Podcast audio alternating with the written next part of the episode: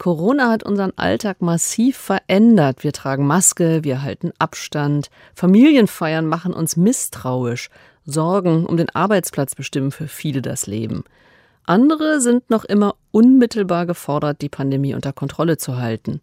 In unserem Podcast begleiten wir einige Menschen, die in Altenheimen oder einer Sozialstation arbeiten, die in der Politik, auf der Intensivstation oder im Gesundheitsamt Entscheidungen treffen. Um ihre Sorgen und ihre Erfolgsmomente geht es. Immer freitags ab 17 Uhr. Coronavirus, Alltag einer Pandemie, der Podcast des Deutschlandfunk.